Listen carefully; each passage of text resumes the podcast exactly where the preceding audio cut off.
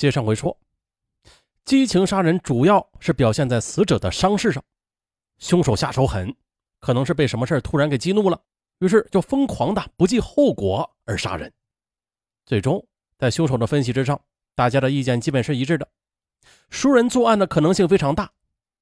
熟人，再熟他也熟不过夫妻啊。可是常奎他却否定了朱云江杀妻灭子的可能。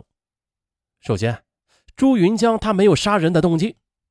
不过，这采指纹的时候，常奎却没有放过朱云江，不但是提取了朱云江的指纹和掌纹。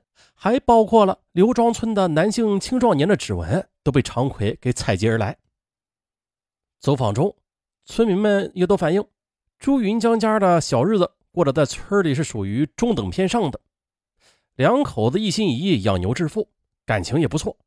他家吧，虽然是只养了十五头奶牛，而村里大多数人家养的是二十头左右，啊，大户是养着四十多头。但是朱云江。他聪明能干，媳妇儿又格外勤快，于是他家这十五头奶牛的产奶量却和养二十头奶牛的人家差不多。夫妻也很和谐，朱云江又很本分，除了干活也没见他与别的女人接触过，几乎是没有奸情杀人的因素，也没有发现严淑英生活作风有问题啊，他很少出门的。整日里是在家养牛挤奶和带孩子忙家务。村主任说：“这严淑英吧，她正直正义，是村里的能人啊！啊，这村里谁家婆媳不和，或者邻里之间闹别扭了，都愿意找她去评理。她给人家说的也是头头是道的，让人是心服口服。”啊，退一步，就算是朱云江有杀害妻子的动机吧，但是。虎毒他不食子啊，他不可能对自己仅仅三岁的儿子下手吧？再说了，朱云江家已经是两代单传了，到了小江这一辈子是三代单传。于情于理的，朱云江他是不可能掐断朱家的香火的，并且呢，发现妻子和儿子被害的前后，朱云江的表现也不像是装出来的。妻子和儿子不见了之后，朱云江也很焦急，到处的去寻找。村里的每户人家，他大部分也都问到了，甚至村里的老井和村旁的水塘也托人给打捞了。全村人都看到他慌乱奔跑着打听，发现妻子和儿子的尸体之后，他也是跌跌撞撞的跑到大街上，蹲在地上嚎啕不止。其实，朱云江他没有作案时间，尸检分析了，严淑英和儿子。是死于九月二十四日上午九点左右。村民柱子说，那天上午不到八点，朱云江就到了柱子家门口，在他家的车旁等着他。啊，上午两点始终是在一起的，直至买了饲料一起回村。柱子又说了，朱云江的神情和平时没什么两样的，买饲料整个过程也都没有发现什么异常。常奎把朱云江的亲朋好友、熟人都查了一遍。想从中啊找出与朱云江有恩怨和债务关系的，但是丝毫没有收获。朱云江既没有知心朋友，也没有仇人，更没有任何外债。邱少英就守着半枚指纹和三分之一大的掌纹犯愁了。可是按理说呀，现在刑事科学技术很发达的。只要把现场提取到的可疑的指纹和常奎采集来的指纹扫描之后，就输入计算机，计算机就会根据指令调动指纹库里所有的指纹数据，几分钟之内就能够完成核对的。可是呢，因为邱少英提取的掌纹和指纹面积太小了，细节特征很少，指纹有四个细节特征，而掌纹只有三个，别说计算机无法完成比对工作了。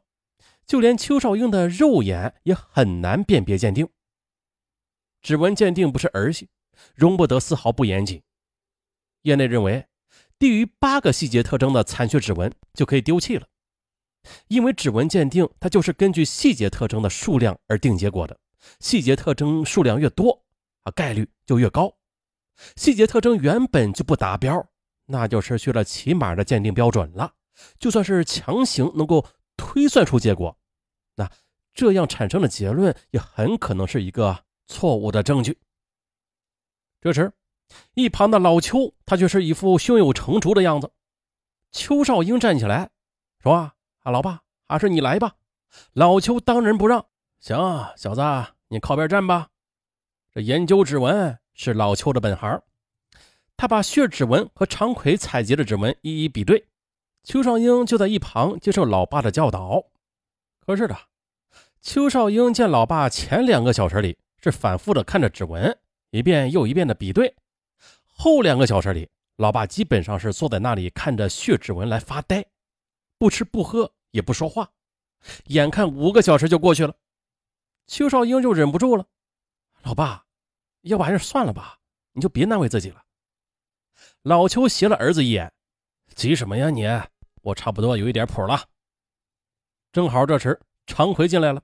哎，有谱了，好啊，我就等你这句话呢。说吧，凶手是谁呀？